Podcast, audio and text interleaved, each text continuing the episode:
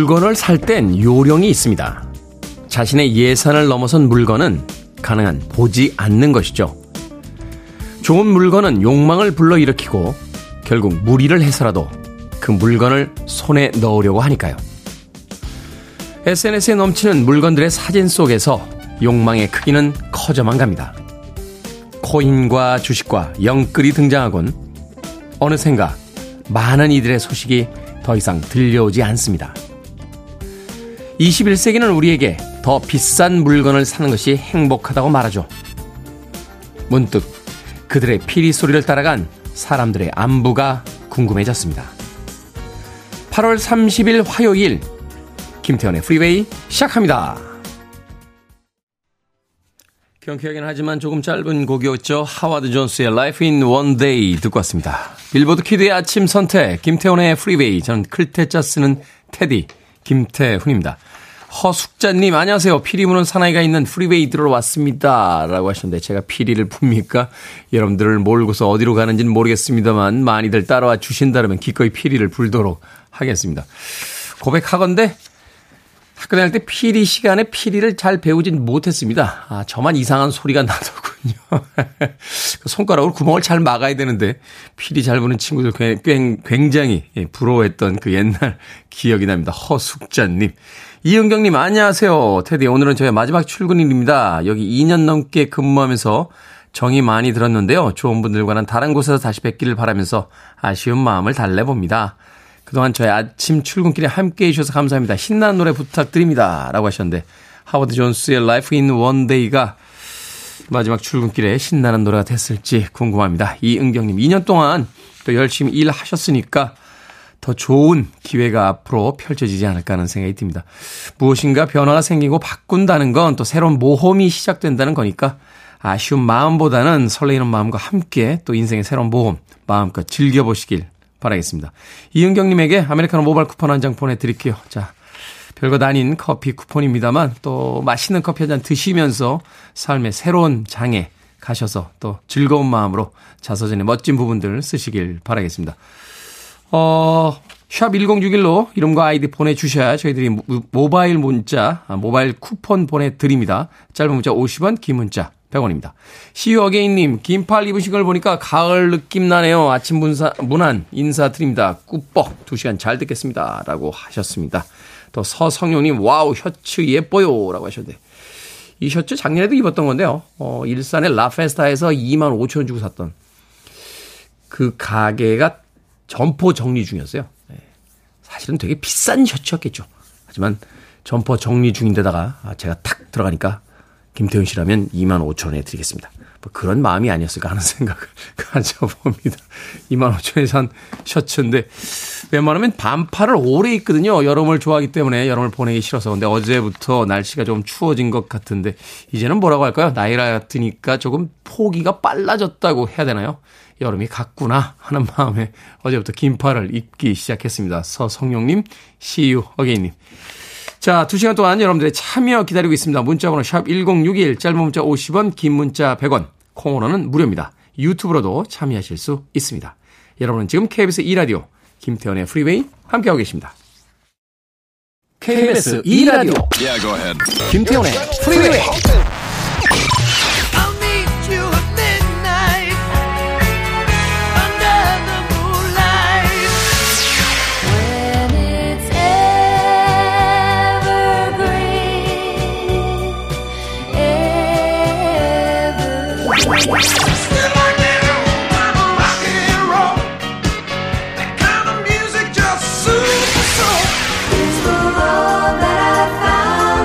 since you've been around. Your love's put me at the top of the world. We don't stop the music. 크리스탈 게일의 Don't Make My Brown Eyes Blue 듣고 왔습니다.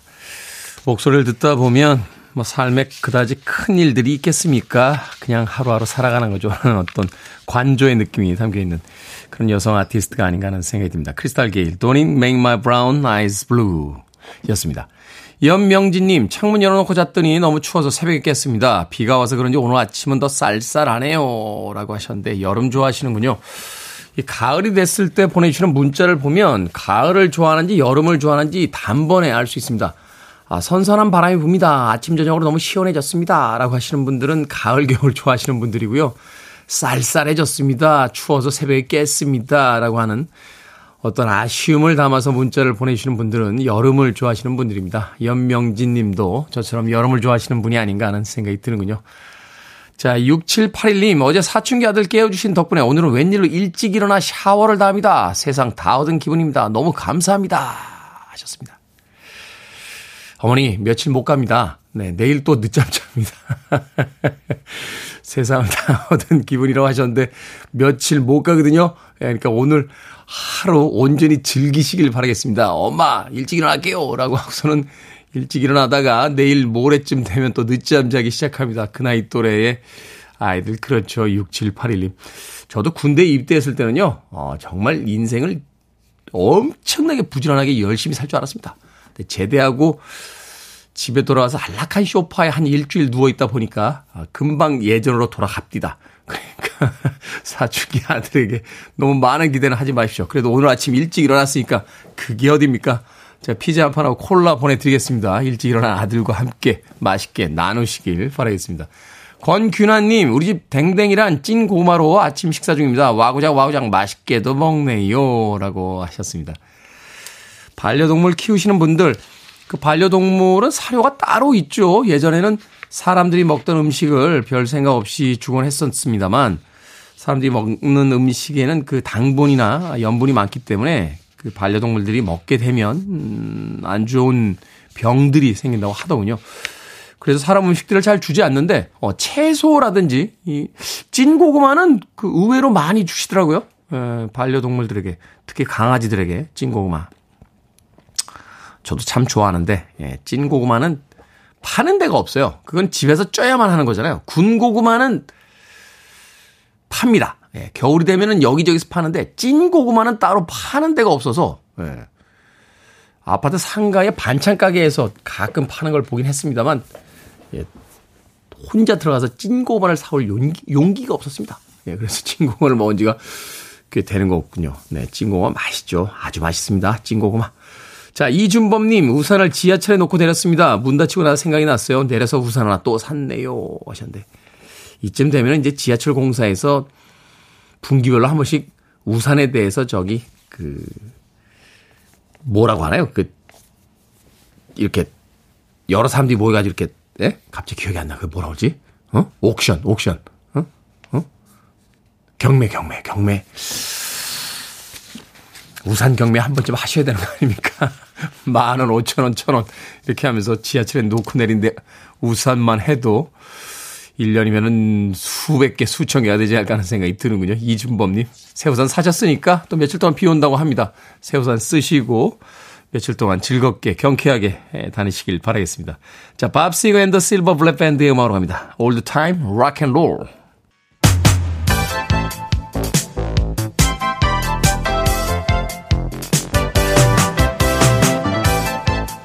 이 시각 뉴스를 깔끔하게 정리해드립니다. 뉴스 브리핑 캔디 전희연 시사평론가와 함께합니다. 안녕하세요. 안녕하세요. 캔디 전희연입니다. 자, 제롬 파월 연준 의장 통화긴축 발언 이후에 원달러 환율이 1350원을 돌파했습니다. 뭐 천장이 뚫렸다 속수무책이다 이런 헤드라인들이 눈에 띄던데 1350원 이거 사상 초유 아닙니까? 그렇습니다. 1350원 40전에 어제 원달러 환율 마감이 됐는데 네. 1350원을 넘은 게요. 2009년 4월 이후 처음입니다. 그리고요, 지금 미국의 상황을 좀 살펴보면 말씀해 주셨듯이 제롬 파월 미국 연방준비제도 의장이 강경 긴축 발언을 했습니다. 따라서 물가 안정을 위해서 고강도 금리 인상을 더 이어가겠다. 이렇게 강조하다 보니 달러와 강세의 흐름이 나타나고 음. 있는 거고요. 우리 외환 당국이 어제 여러 가지 대책을 의논을 했습니다만 사실상 역부족인 상황이라는 분석이 나오고 있습니다. 달러 강세로 인해서 환차선 우려까지 제기되다 보니까 증시가 지금 흔들리고 있는데요. 코스피가 전날 거래일보다 2.18% 하락했는데 하루 낙폭만 보면 두 달여 만에 최대치이고요. 기관이 5,500억 원 넘게 순매도했고 이 환율 상승세에서도 주식을 사들이 있던 외국인들도 400억 원을 넘게 팔았습니다. 코스닥 지수가 2.8% 떨어졌는데요. 지난달 18일 이후 처음으로 780선 아래까지 지금 내려간 상황입니다. 전문가들은 이것이 어 미국의 어떤 불확실성, 통화 정책 회의 불확실성에 영향을 미쳤다고 대부분 분석을 하고 있는데 다만 미국 연준이 기준금리를 도대체 어느 수준까지 올릴지에 대해서는 예측이 좀 어, 분분한 상황입니다. 미국의 고용, 물가 지표 이런 부분이 다 영향을 주기 때문인데요. 아, 오늘 찐고구마 얘기하셨는데 고구마 맛있죠? 그런데 이 고구마 먹은 듯이 가슴이 답답한 사람들. 요즘 우리나라 유학생들, 미국에 가 있는 유학생들이 밤잠을 그러네요. 못 잔다 이런 소식 전해지고 있습니다. 유학생들도 유학생들입니다만 그 학비 대주는 부모님들 맞습니다. 밤잠 안 오실 것 같아요. 이 환율 쇼크로 여러 가지 면에서 영향을 미치고 있다라고 하는데요. 앞으로의 상황을 좀 지켜봐야겠습니다. IMF 때 뭐 2천 원 선까지 간 적이 있긴 있었습니다만 그때는 좀 비상 상황이었고 1350원까지 올랐다. 제롬 파월 연준 의장은 뭐 무슨 일이 있어도 인플레이션은 잡겠다라고 한 걸 보면 계속해서 금리 인상은 이어지지 않을까 하는 또 생각이 드는군요. 자, 여당의 내부 갈등이 끊이지 않고 있습니다. 이준석 전 국민의힘 대표, 국민의힘 비상대책위원회가 새 비대위 구성 절차를 밝기로 한 것에 대해서 효력정지 가처분 신청을 추가로 냈습니다. 제가 요즘 그 여당과 야당의 당원 당규 공부하느라고 너무 힘드네요. 이 일단은 이제 국민의힘은 비대위 전체회의가 일단 열렸는데 주호영 비, 전 비대위원장이죠. 직무가 지금 정지됐습니다. 그렇죠. 그래서 어떻게 하기로 했냐면 당헌을 고쳐서 추석 전에 새로운 비대위를 꾸리겠다라고 결정을 한 거예요. 그런데 당헌을 고치고 새 비대위원장을 임명하려면 정부위원회 의결 이 과정을 꼭 거쳐야 됩니다. 그런데 네. 이 서병수 의장이 정국이 열지 않겠다 이렇게 어제 밝힌 상황이에요. 이 서병수 의장의 입장을 좀 요약을 해보면 아, 이미 법원에서 비대위 자체를 무효화했던 거기 때문에 똑같은 잘못을 반복하지 말자 이렇게 주장을 하고 있는 상황입니다. 그리고 또 한 가지 지금 권성동 원내대표가 비대위원장 직무 대행을 하고 있는 거고 앞으로 또 당원 당규 고쳐서 이렇게 가겠다라고 지금 어제 결론이 났다고 했잖아요. 이 준석 전 대표 측이 즉각 반발을 했습니다. 아니 비대위 자체가 무효인데 어떻게 직무대행 체제로 비대위를 이어가냐면서 꼼수다라고 비판을 했고요. 다시 비대위원 8명을 상대로 추가 가처분 신청을 했습니다. 또다시 법정 공방에 들어가게 됐는데요. 여기에 국민의힘이 맞불을 넣는 모양새입니다. 주호영 비대위원장의 직무정지를 풀어달라는 가처분 집행 정지를 또 법원에 요청한 상황입니다. 근데 당이 워낙 혼란스럽다 보니 이제 중진 의원들 사이에서는 권성동 원내대표부터 물러나라는 목소리가 나오고 있는데요. 중진 의원들 중심으로 해서 그런 목소리가 좀 크죠. 그렇습니다. 사선의 윤상현 의원, 삼선의 유희동 의원과 최재현 혁신위원장이 공동 기자회견까지 열었습니다. 물러나야 된다라고 좀 주장을 하고 있고요. 여기에 누가 가세를 했냐? 안철수 의원도 지금 가세를 했어요. 새 원내대표를 뽑아서 직무대행 체제로 돌아가야 된다라고 주장을 하고 있는 상황입니다. 국민의힘에서 오늘 또 의원총회를 연다고 하는데 경론이 오갈 것으로 전해지고 있고요. 일단 여당이 계속 혼란스러운 상황인데 대통령실에서 정무수석실 1비서관과 2비서관이 동시에 사의를 표했다는 소식이 전해지고 있습니다. 사실 정무수석실에 이런 비서관들이 동시에 교체되는 거 굉장히 이례적인데 지금 언론의 전반적인 평가는 여당이 혼란스러운 상황이라던가 이런 상황에서 여당과 대통령실에 있는 가교 역할이 좀 미흡했다라는 판단이 나와서 형식상으로는 잦은 사태이지만 사실상은 경질이라는 분석이 또 나오고 있는 상황입니다. 여당 상황 한번 정리를 해드렸고요. 민주당의 경우에는 이재명 새 대표의 임기가 어제부터 시작이 됐는데요. 음, 네. 당내 과제로 대부분 통합을 강조하고 있는 상황입니다. 이런 가운데서 이재명 대표가 첫 최고위원회에서 민생을 주장하면서 영수회담을 하자고 윤석열 대통령에게 다시 한번 강조를 하고 있습니다. 민생 문제를 같이 논의하자라는 거고 또 이날 오후에 문재인 전 대통령을 찾았는데 문 전 대통령이 무엇이라고 말했냐면 이 대표와 저를 지지하는 그룹이 99% 같다. 그래도 정치는 1% 차이라도 품고 가야 한다. 이렇게 당부를 했다라고 하고요. 어, 이재명 전 대표 측이 전한 내용에 따르면 이재명의 명, 문재인의 문, 이걸 따서 명문 정당을 만드는 것이 민주당이 가야 할 길이다라고 또 당내 통합을 강조를 하고 있는 상황입니다. 정치인들 한자 가지고 말 만들어낸 거 참 좋아합니다. 어찌됐건 또 여당의 분위기 법원에서 결정을 했으면 법을 만드시는 분들에게 좀 따라야 되는 거 아닙니까? 어떻게든 편법을 써서 빠져나가려고 하는 것도 사실은 국민들 입장에선 그렇게 좋게 보이지는 않는 것 같습니다. 자, 미국이 주도하는 유인 달 탐사 프로그램 아르테미스 1호 소식. 어제 첫 시험 비행이 예정이 되어 있습니다. 연기가 됐습니다. 하, 저희는 다시 한번 사람이 달에 가는 걸 좀 보고 싶은데 그렇죠. 과연 언제쯤 이루어질까요? 자, 유인 달 탐사 1972년 아폴로 17호가 있었는데 이제 50년 만에 미국이 유인 달 탐사 프로젝트를 진행했고 이것이 바로 아르테미스이죠. 그런데 아르테미스의 첫 로켓 발사가 연기된 상황입니다. 현지 시간 29일 오전 8시 33분 미국 플로리다주 케네디 우주센터에서 이 로켓 발사가 예정이 되어 있었는데 이 로켓에 장착된 4개의 엔진 중 한 곳에서 결함이 발견됐고요. 또 기상 상황도 나빠지면서 1단계 로켓 발사가 연기됐다고 미국 항공우주국이 또 발표를 했습니다. 다음번 발사는 다음 달 2일이나 5일 정도로 지금 검토되고 있다고 하는데 또 이제 이 원인을 좀 잘 살펴봐야겠고 원인이 뭐 얼마나 심각하느냐에 따라서 조정될 가능성도 있다라고 합니다. 어, 아르테미스는 미국이 주도를 하는 것은 맞습니다. 하지만 한 세계 20여 개국이 협력하는 사업이라고 음. 볼수 있는데 인류가 신우주 탐사를 위한 새로운 도전을 했다는 점에서 많은 관심을 받고 있습니다.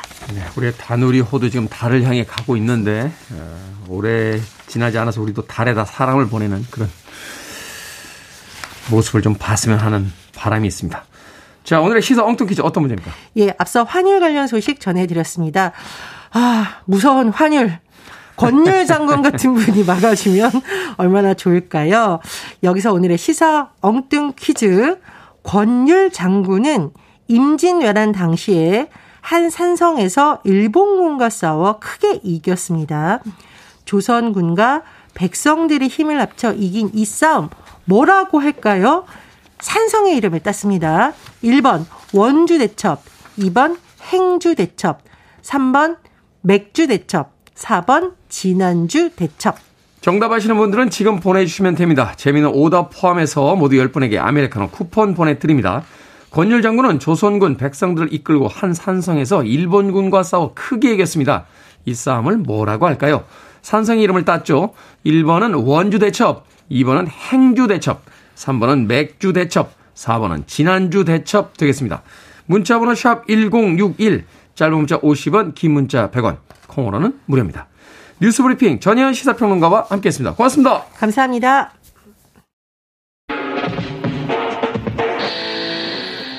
최지원님과 주미자님의 신청곡입니다. Yes, Owner of a Lonely Heart.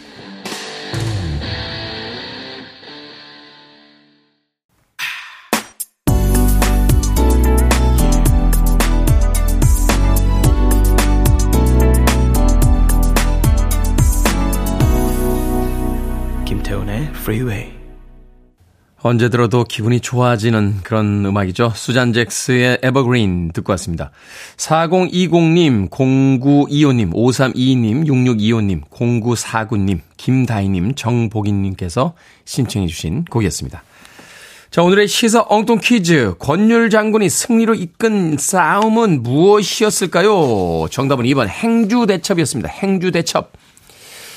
0728님, 비가 촉촉이 내리고 있습니다. 하동제첩이라고 하셨습니다. 하동제첩.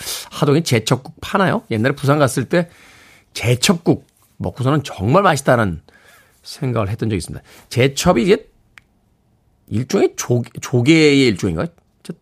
손톱의 한 반 정도밖에 안 되잖아요. 예. 국물이 너무 맛있어서, 예. 제첩국 먹고서는, 아니, 세상에 이렇게 맛있는 음식이 있단 말이가? 하고 이야기했던 기억이 나는군요. 그것도 벌써 30여 년 전 일이네요. 0728님. 자, 5124님, 아침마다 벌어지는 모자 대첩이요. 학교 보내려는 아내와 애들 간에 서로 지지 않으려는 대첩 아닌 대첩이 벌어지고 있습니다. 학교 하기 싫죠. 학교 하기 싫습니다. 학교 꼭 가야 됩니까? 예. 네. 아이 둘 키우는 우리 이소연 작가는 고개를 끄덕끄덕 합니다만, 예. 앞에 있는 민희룡 PD와 우리 기술 감독님은 미동도 하지 않습니다. 예, 본인들도 가기 싫었던 거거든요. 저도 그렇고 학교를 안 가려는 아내와 아, 아이들과 아내라 보내는 아내 간에 아침마다 벌어지는 모자 대첩. 네, 어느 집이나 익숙한 풍경이죠. 오일 이사님. 자, 1785님, 대첩하면 50대 아빠와 10대 딸의 리모컨 대첩이 가관이죠. 하셨는데, 50대 아빠가 10대 딸과 리모컨 가지고 싸웁니까? 10대 딸이 같이 텔레비전 봐주는 것만으로도 얼마나 고마운 일입니까? 방에 들어와서 휴대폰만 보는 게 아니고요. 기꺼이 리모컨은 10대 딸에게 넘겨주시길 바라겠습니다. 1785님. 자, 방금 소개해드린 분들 포함해서 모두 10분에게 아메리카노 쿠폰 보내드립니다. 당첨자 명단 방송이 끝난 후에 김태훈의 프리웨이 홈페이지에서 확인할 수 있습니다. 콩으로 당첨이 되신 분들은 방송 중에 이름과 아이디 문자로 알려주시면 모바일 쿠폰 보내드리겠습니다. 문자 번호는 샵 1061, 짧은 문자는 50원, 긴 문자는 100원입니다. 자, 루이스 터커의 음악으로 갑니다. Midnight Blue. 7346님께서 신청하셨군요.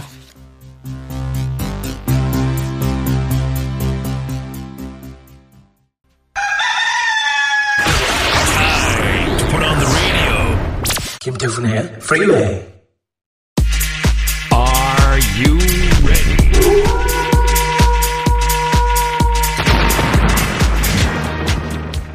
박영숙님께서 상담 시간 늘려달라고 하셨는데 짧게 치고 가는 게 이 시간의 매력이죠. 결정은 해드릴게. 신세계 상담소. 이재경님, 짝꿍이요. 귀신 꿈꿨다 하면서 깰 때가 있는데, 자장 자장해 줄까요? 아니면 나 몰라라 할까요? 귀신 꿈꿨어요? 네, 자장 자장 합시다. 그럴 날이 많지 않습니다.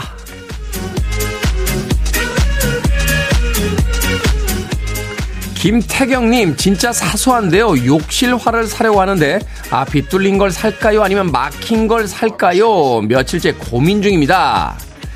앞이 뚫린 거 사세요. 욕실화는 여기저기 뚫려야 잘 마릅니다. 김성환님, 밤마다 야식을 먹는 남편 때문에 제 몸무게가 3kg이나 늘었습니다. 남편 야식을 못 먹게 할까요? 아니면 밤에 아예 일찍 잘까요? 남편 야식 못 먹게 하세요. 혼자만 안 드시면 어느 날 배 나온 이상한 남자가 내가 네 남편이야 라고 말할 겁니다. 꼼지랑님, 이번 추석에도 조카들 용돈 때문에 고민입니다. 초등학생 조카들 용돈으로 5만원이 좋을까요? 아니면 그냥 통 크게 10만원을 줄까요? 5만 원이요. 추석에 10만 원 주시면 내년 설날엔 정말 얼마를 주시려고 그러세요? 방금 소개해드린 네 분에게 선물도 보내드립니다. 콩으로 뽑힌 분들 방송 중에 이름과 아이디 문자로 알려주세요. 고민 있으신 분들 계속해서 보내주시면 이 시간에 해결해 드립니다. 문자번호 샵 1061 짧은 문자 50원 긴 문자 100원 콩으로는 무료입니다.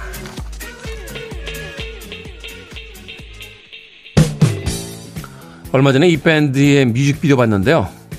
끝내주더군요. 롤란스입니다. 섹시 뮤직.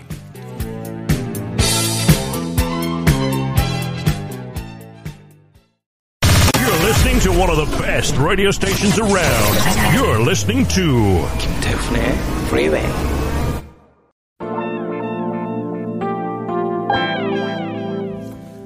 빌보드 키드의 아침 선택 KBS 2라디오 김태훈의 Freeway 함께하고 계십니다.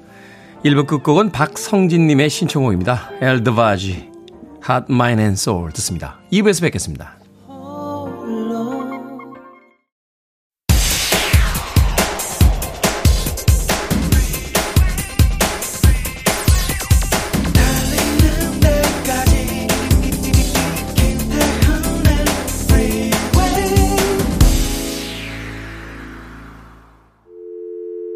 I need your arms around me. I need to feel your touch.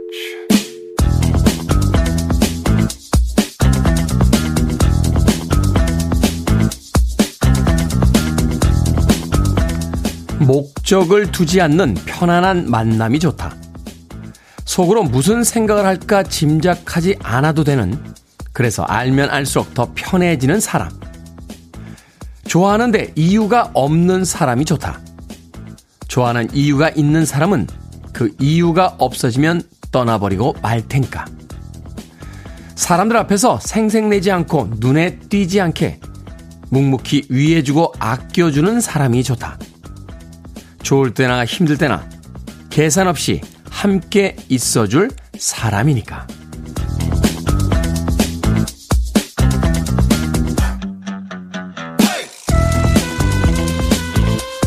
뭐든 읽어주는 남자. 오늘은 청취자 은태순님이 보내주신 신준모 작가의 책 어떤 하루 중에 일부를 읽어드렸습니다.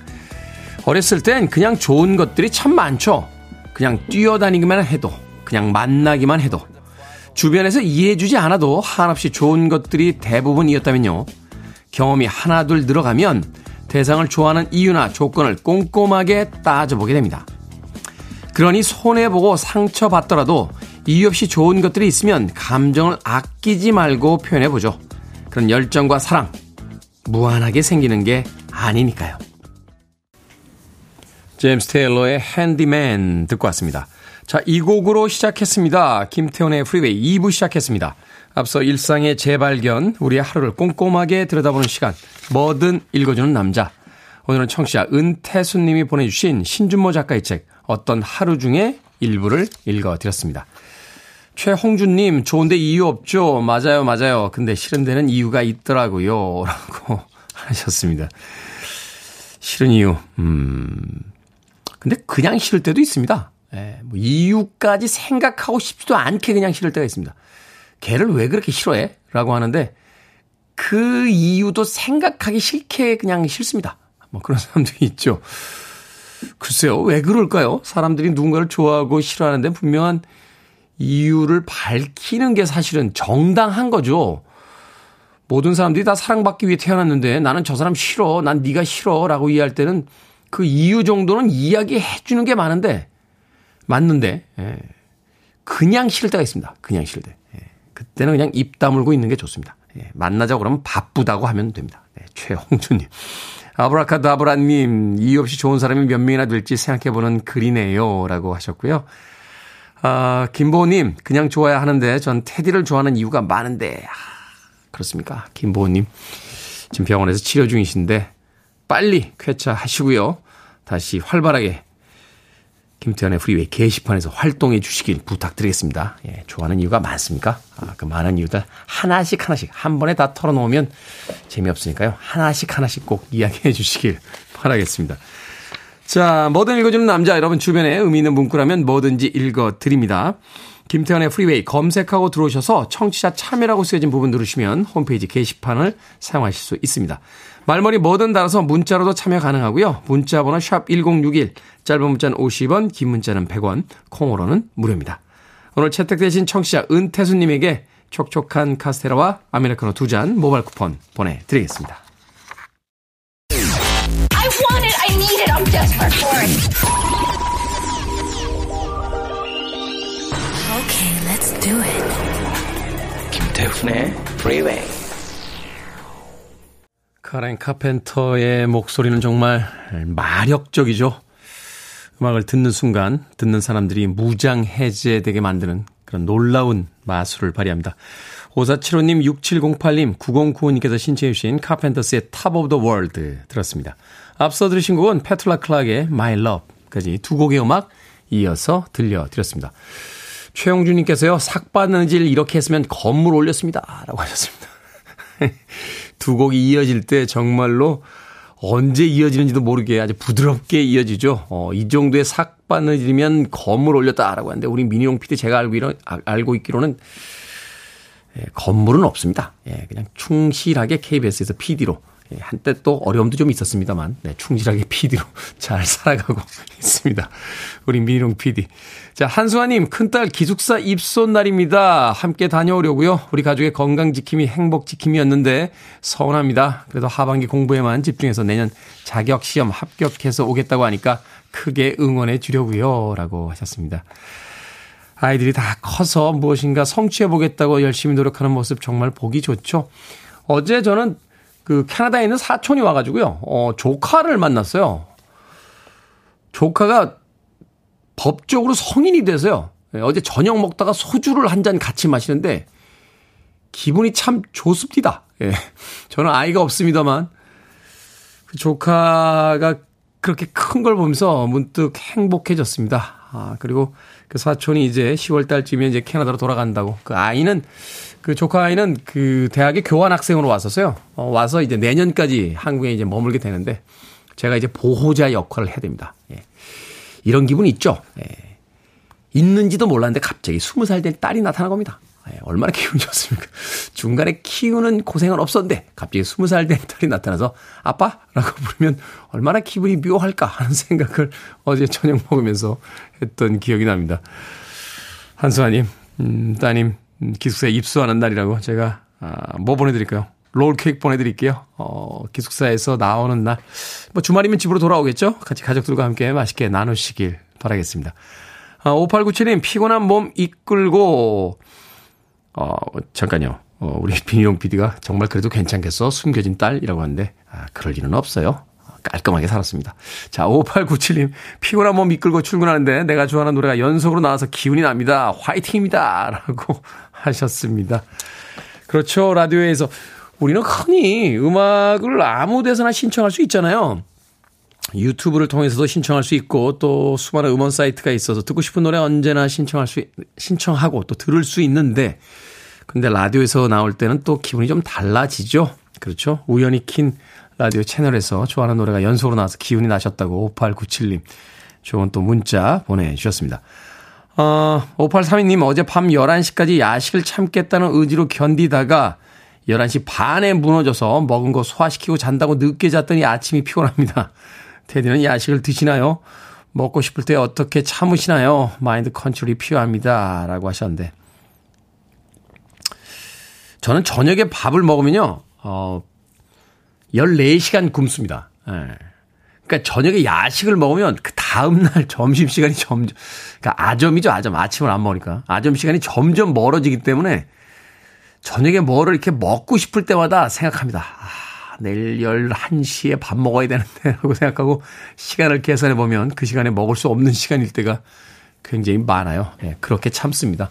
14시간 공복 유지하는 게 참 좋다고 하더군요. 간헐적 단식이라고 하는데, 의사 선생님께서 그런 이야기 하셨어요. 곰들은 겨울잠 잘 때 그렇게 많이 먹는데 봄이 되면 제 체중으로 돌아오지 않습니까? 왜냐하면 간헐적 단식을 하기 때문입니다. 라고 이야기를 하시더군요. 어떤 의학적인 그 논리가 숨어 있는지는 잘 모르겠습니다만 그 이야기를 듣고 나서 어, 그럴듯한데? 해서 하루에 간헐적 단식을 14시간 정도 이상 합니다. 그걸 생각하면 저녁에 야식을 좀 참을 수 있지 않을까 하는 생각이 드는군요. 5832님.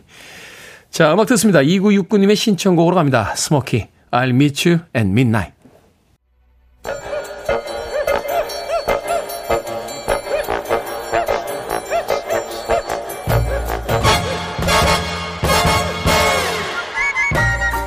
온라인 세상 속 촌철살인 해악과 위트가 돋보이는 댓글들을 골라봤습니다. 댓글로 본 세상.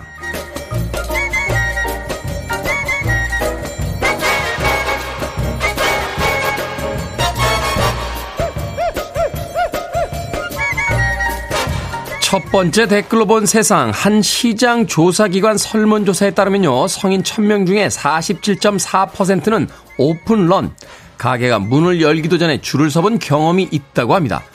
오픈런을 해본 장소는 식당과 놀이공원, 카페 순으로 많았는데요. 평균적으로 30분에서 1시간 정도를 소모했다는군요. 여기에 달린 댓글들입니다.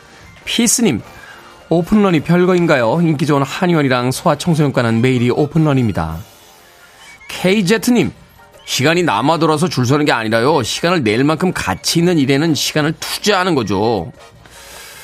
저는 줄 서는 거 정말 안 좋아합니다. 아, 무리 맛있는 식당이라고 해도 줄이 서져 있으면 잘 안 가게 되는데요.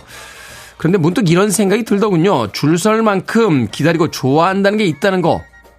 얼마나 좋은 인생인가. 오늘은 한번 맛집에 가서 줄 좀 서 볼까요?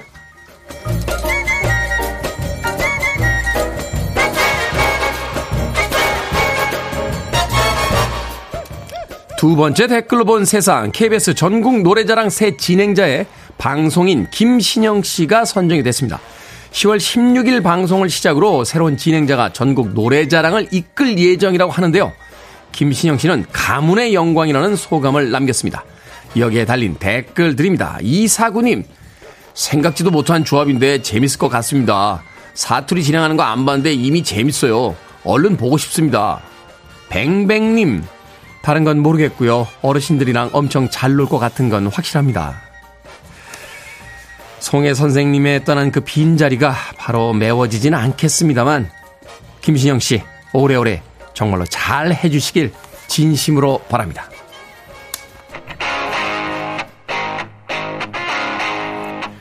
제임스 게임입니다. Walk Away.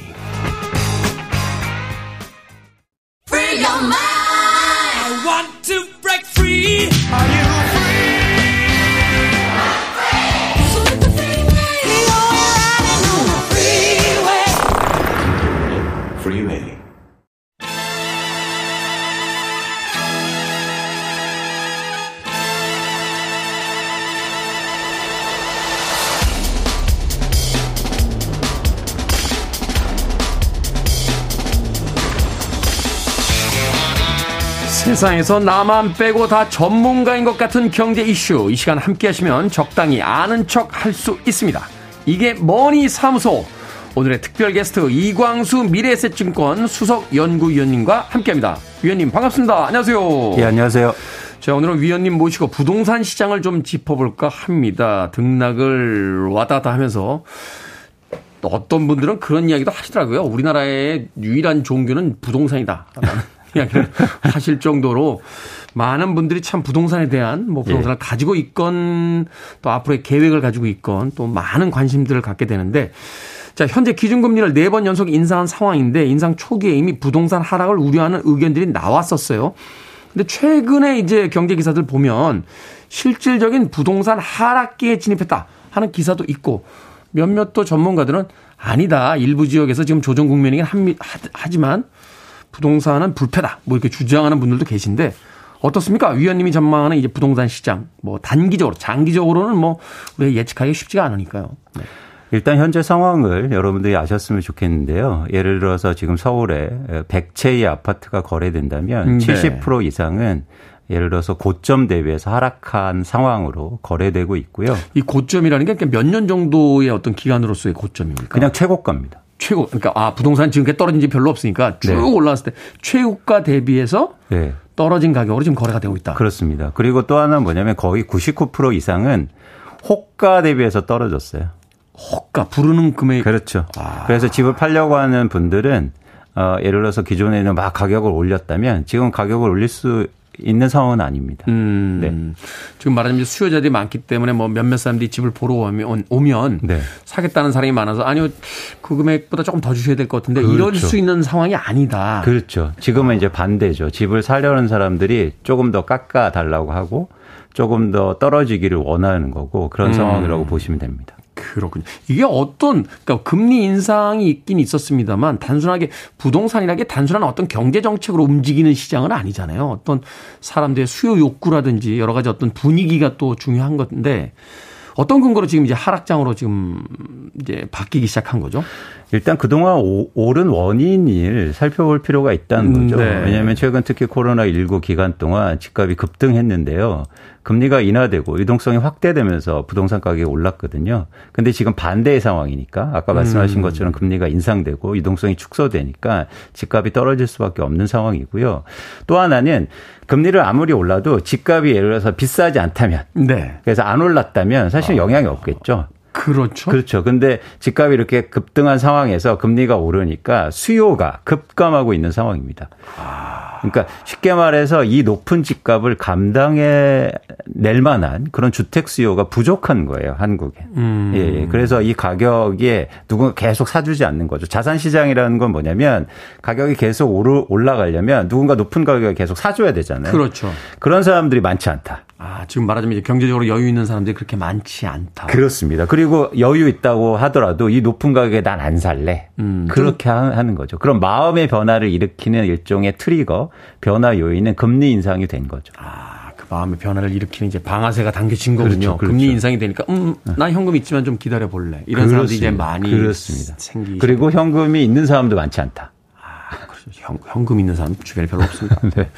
젊은 세대들 이렇게 이야기 들어보면 그런 이야기 하더라고요. 그 융자를 받아 대출을 받아서 아파트를 사게 되면 대출금에 대한 어떤 이자가 지금 계속 올라가고 있는 거잖아요. 그렇습니다.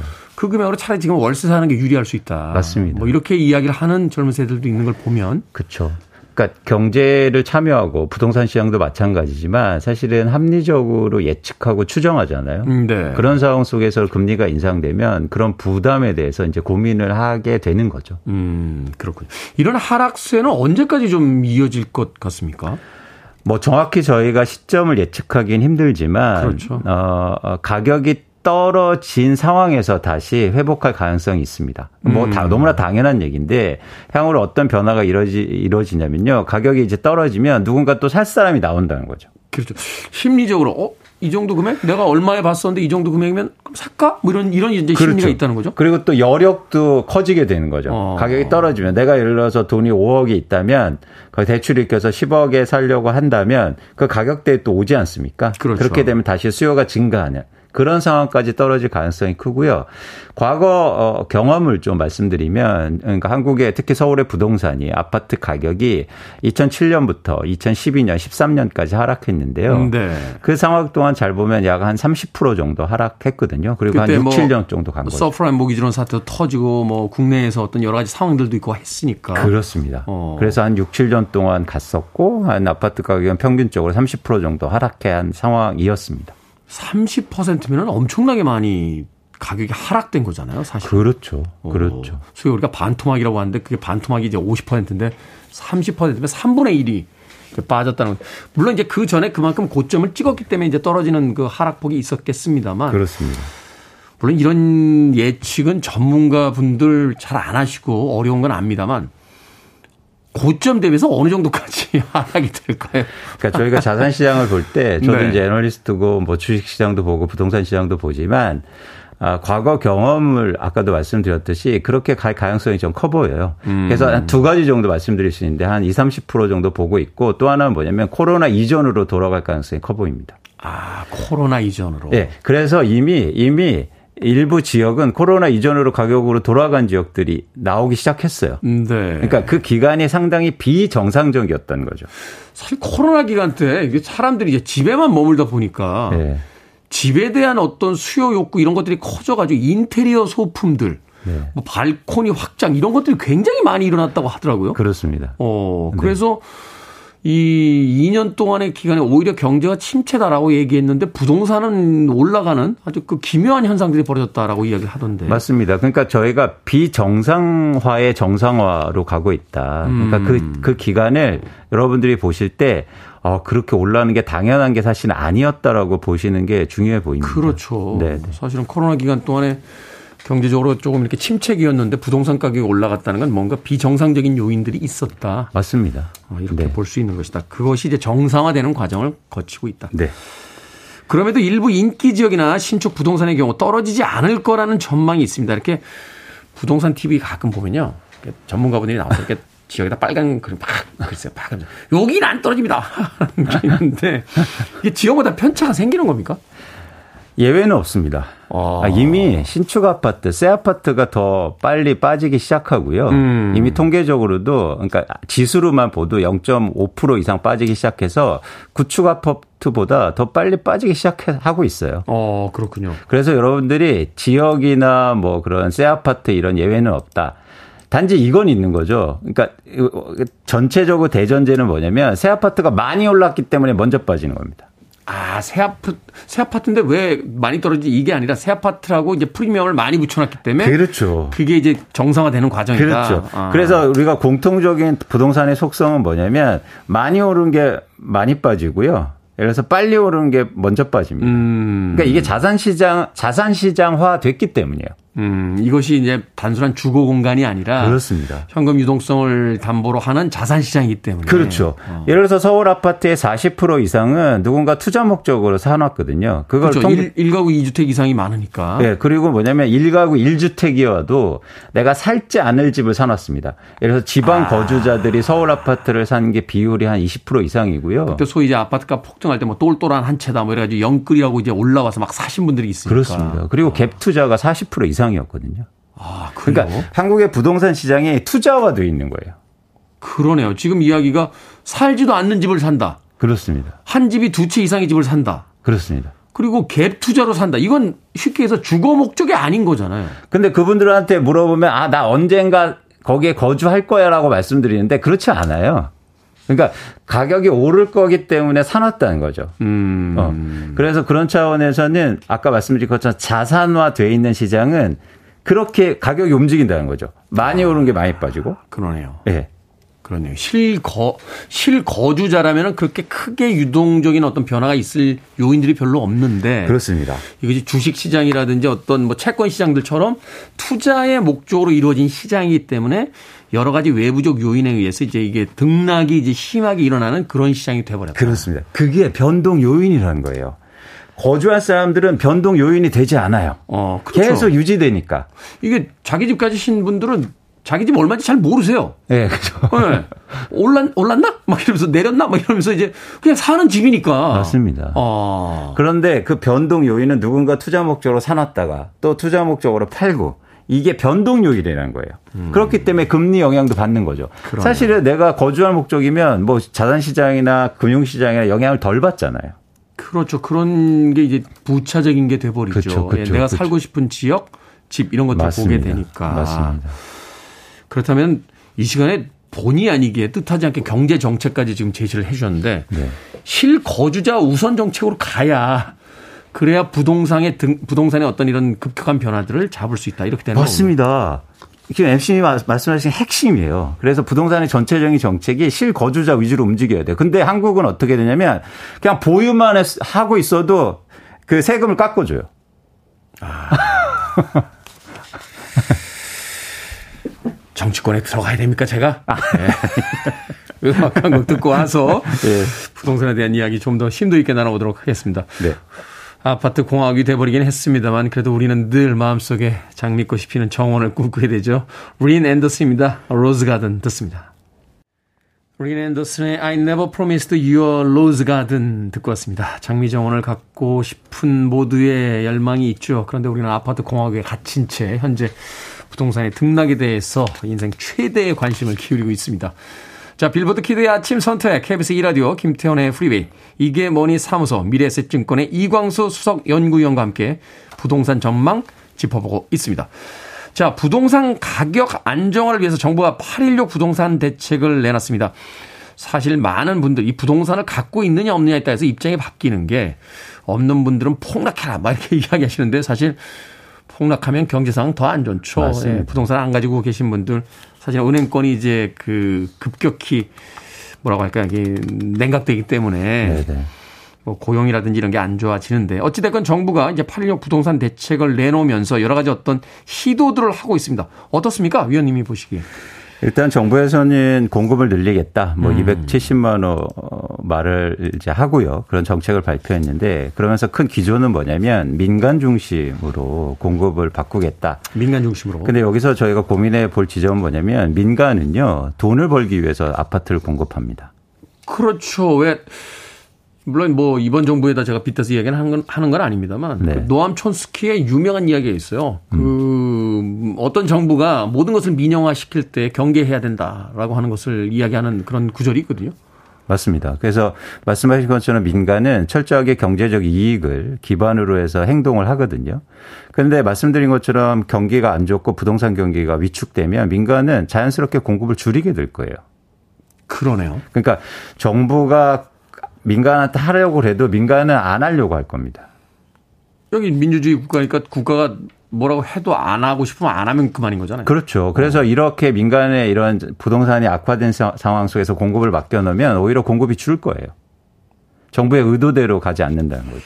그러네요. 그래서 사이클이 만들어지는 거예요. 음. 그러니까 민간은 가격 최근에도 보면 사실 여러분들이 잘못 알고 계신 게 부동산 공급이 적었다라고 말씀 뭐 이렇게 말씀들을 많이 듣는데 사실 전혀 그렇지 않습니다. 과거 평균 대비해서 부동산 아파트 공급이 굉장히 많았고요. 그 우리가 경험적으로 느끼기에요. 다니는 데마다 새 아파트 계속 올라가고 있거든요. 맞습니다. 맞습니다. 네. 실제적으로 최근에 공급이 굉장히 많았고 그 이유는 뭐냐면 가격이 오르니까 민간에서 공급을 많이 한 거예요.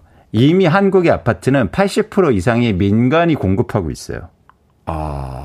그래서 그건 뭐냐면 민간이 그렇게 인센티브로 움직이는 이유는 가격이 올랐기 때문에 돈이 버니까 공급을 한 거예요. 그렇죠. 시장에 물건이 지금 비싸지고 있어. 그러면은 야, 공장에서 물건 더 찍어. 지금 호황이야. 하면서 그렇습니다. 계속 내보내죠. 어. 그래서 이제 경기가 위축되고 부동산 경기가 안 좋으면 고, 그 민간 건설사나 아니면 뭐 그게 조합이든 재건축이든 공급을 줄이게 될 거예요. 음. 왜냐하면 미분양이 증가하고 있거든요. 그렇죠. 최근에 미분양 사태를 많이 늘고 있으니까요. 그래서 이렇게 공급을 증가시키기 위해서 민간한테 맡길 게 오히려 이런 게 공급을 줄이게 되는 역할을 한다는 거예요. 그래서 아. 경기가 위축될 때는 공공 중심의 분양을 더 늘려야 하는 겁니다. 아. 그래야 나중에 또 부동산 폭등도 안 일어나요. 지금 내려가고 있을 때 좀 늘려놔야 그렇죠. 어떤 경제상이 바뀌었을 때 폭등할 수 있는 그 여지의 어떤 폭을 줄여놓을 수 있다. 그렇죠. 자꾸 아. 민간에게 맡겨놓으니까 가격대로 움직이는 거예요.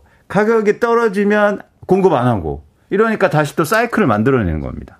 지금 이광수 수석 연구위원님 지금 화나셨어요. 아니, 네. 아니 그러면 집값이 너무 올라서 부동산 매매를 보류하고 있는 무주택자들 지금 네. 같은 상황을 지켜봐야 됩니까? 그러니까 여러분들이 이, 이, 이 부동산 하락기를 사실은 내 집 마련의 가장 좋은 기회로 삼으셔야죠. 음, 하락기를. 근데 어. 흥미롭게도 뭐냐면 부동산 가격이 떨어지면 무주택자분들은 사실 더 부동산에 관심을 안 가지세요. 쉽게 말해서 부동산 책도 잘 안 읽으십니다. 아. 공부도 안 하시고. 아니, 사람 심리가 그런 것 같아요. 이게 네. 막 올라가면, 야, 이거 더 오르는 거 아니야? 빨리 사야 되는 거 아니야? 그리고 올랐을 때 영끌이라고 해서 이렇게 대출받아 사는데. 그렇죠. 부동산이 떨어지면 지금이 부동산 매매 혹입니다라고 해도 아니야 더 떨어져. 맞습니다. 기다려 기다려 기다려 기다려 하다가 맞습니다. 그리고 떨어졌을 때 대출 받아서 아파트 샀다가 더 떨어지면 막 마음 상하고 이러니까 안 산더라고요. 그렇죠. 그래서 오히려 반대로 행동해야 되는데 사람들은 그렇게 못 한다는 거죠. 그러네요. 어, 올랐을 오를 때. 만 사고 싶고 내릴 때는 사실은 사고 싶지 않아요. 제 주식 통장이 마이너스 22%인 이유가 거기 있군요. 그러니까 이게 주식도 마찬가지지만 그렇게 행동하고 사실 해야 되는데 그리고 부동산은 사실 주식보다 더 쉽거든요. 어, 더 큰 돈이 또 들어가기도 하고. 그렇습니다. 어. 네. 그래서 사실은 이 부동산은 아까도 이제 지역이나 위치 말씀하셨는데 부동산은 그 예를 들어서 유동성이 떨어지잖아요. 언제나 사고 팔 수 있는 자산이 아니잖아요. 네. 그래서 what보다 when이 중요합니다. 언제 아, 사느냐. 언제 사느냐. 근데 사람들은 계속 어디 사야 돼? 만 관심 가져요. 어디가 오를까가 그렇죠. 가로 아니요. 안에 들어가 있는 거죠. 아니에요. 왜냐하면 왓보다 무엇을 사느냐보다 무엇을 사는 건 누구나 다 안단 말이죠. 그렇죠. 거기는 뭐 이제 자기 어떤 생활 편의성이 있는 공간들을 그냥 기본적으로 찾게 되니까. 그렇죠. 어. 그래서 사실 부동산은 유동성이 떨어지기 때문에 웬이 되게 중요합니다. 언제 사느냐. 그런 차원에서는 지금 시장의 변화가 사실은 웬 측면에서 굉장히 좋은 지점이 오는 거죠. 자, 거기 구체적인 시그널이 있다. 이러면 언제 매매를 결정해야 될지 그 시그널을 어떻게 우리가 이제 이해를 해야 됩니까? 어떤 신호가 온다? 두 가지가 중요한데요. 첫 번째는 시장에 어떤 변화가 일어나냐면 가격이 떨어지면서 거래량이 회복하는 기간이 옵니다. 아, 가격이 떨어지면 갑자기 부동산 시장이 이렇게 냉각이 됐다가 어. 다시 이제 매매가 시작이 됩니다. 그렇죠. 어. 충분히 떨어졌다고 생각하는 거죠. 근데 누가 사는 거예요. 그래서 가격이 떨어지는데 거래량이 계속 떨어지면 아직도 저점이 남은 거예요. 아. 그런데 가격이 떨어지면서 거래량이 회복한다? 그때가 사실 저점의 확률이 되게 높습니다. 아직은 아니군요. 저희 아파트 상가에 그 부동산 휴가를 많이 가더군요. 맞습니다. 거래가 없어서. 거래가 없어요. 그러니까 아직은 지금 지금 서울 더. 아파트가요. 네. 한 달에 500채가 채 거래가 안 되고 있어요. 여러분 서울 아파트를 사시면 500명 안에 들어가는 겁니다. 저희가 시험 봐서 500등 안에 들어가기 전국에서 힘들잖아요. 그렇죠. 전국 500등면 서울 다 가죠. 500명 정원이 더 되니까. 근데 이제 아파트 사시면 500명 안에 들어가시는 거예요. 그만큼 아, 사실 거래가 안 되고 있어요. 지금 거래 아직 더 남았다는 거죠. 조금 더 남았다. 그리고 두 번째 조건이 필요해요. 네. 나의 상황에 맞는 것처럼 가격이 오는 기간이 와요. 음. 그러니까 내가 대출도 하고 나의 뭐 자산 뭐 연금이라든지 저, 저 연봉이라든지 대출 그 규모라든지를 했을 때, 어, 이 정도면 살 수 있을 것 그렇죠. 같은데? 그 시점. 그 시점. 이 두 가지가 다 여러분들이 고민하셔서 무주택자분들은 고민하셨으면 좋겠습니다. 어... 갑자기 오늘 안개가 걷히면서 네. 어떤 계시를 받은 듯한 그래서 제가 꼭 말씀드린 것처럼 여러분들이 계속 관심 있게 보셔야 된다. 가격이 떨어지고 시장이 위축되면 오히려 아이 뭐야 누가 지금 집을 사 이렇게 하지 마시고 아 떨어질 때 더 봐야 된다. 그렇죠. 더 열심히 여러분들 공부하시고 책도 읽으시고 그리고 또 여러 가지 뭐 관심 있게 보시고 꼭 오를 때만 관심 가지시거든요. 수석위원님 다음 책 언제 나오십니까? 네. 제가 김태현 MC님 팬입니다. 이 말씀 꼭 드려야 됩니다. 끝나, 끝나기 전이니까. 앞으로도 자주 좀 부탁드리도록 하겠습니다. 이게 뭐니 사무소 오늘은 부동산 시장 전망 미래세증권의 이광수 수석 연구위원님과 함께 했습니다. 고맙습니다. 고맙습니다.